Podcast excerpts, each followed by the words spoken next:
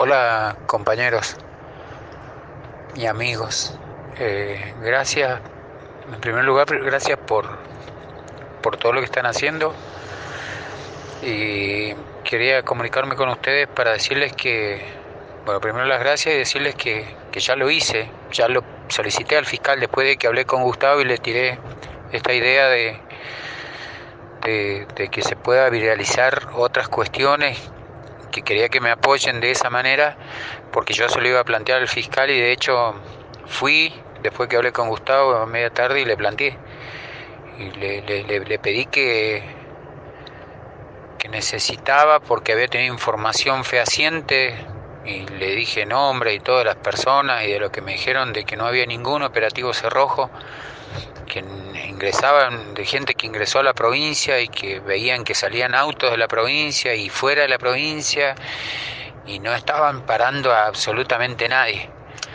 Se comprometió conmigo a, por lo menos en este sentido, de tomar todos los recaudos. De hecho ahí estaba uno de los jefes de la policía y le dijo que lo que yo le estaba planteando, que no tenía que suceder y que debían tomar cartas en el asunto en lo inmediato. Eso por un lado. Después yo estoy esperando que se comunique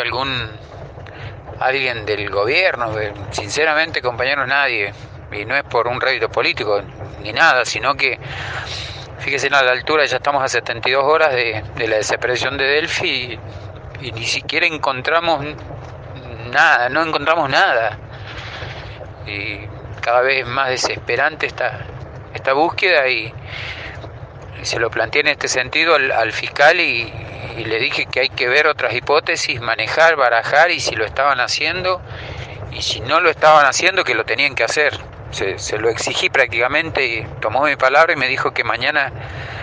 lo último que se hacía acá en el desagüe era a la mañana a primera hora, porque para cortar el cauce total del... De hecho han entrado con camiones y todo, ya han dejado todo listo, porque a primera hora van a cortar todo el cauce del desagüe. Así que ojalá el de arriba nos ilumine, nos siga apoyando, les siga dando fuerzas a ustedes también para que me sigan bancando como lo están haciendo, con la fuerza, la entereza, con todas las ganas y la fuerza que me están dando a mí y a mi familia. Gracias.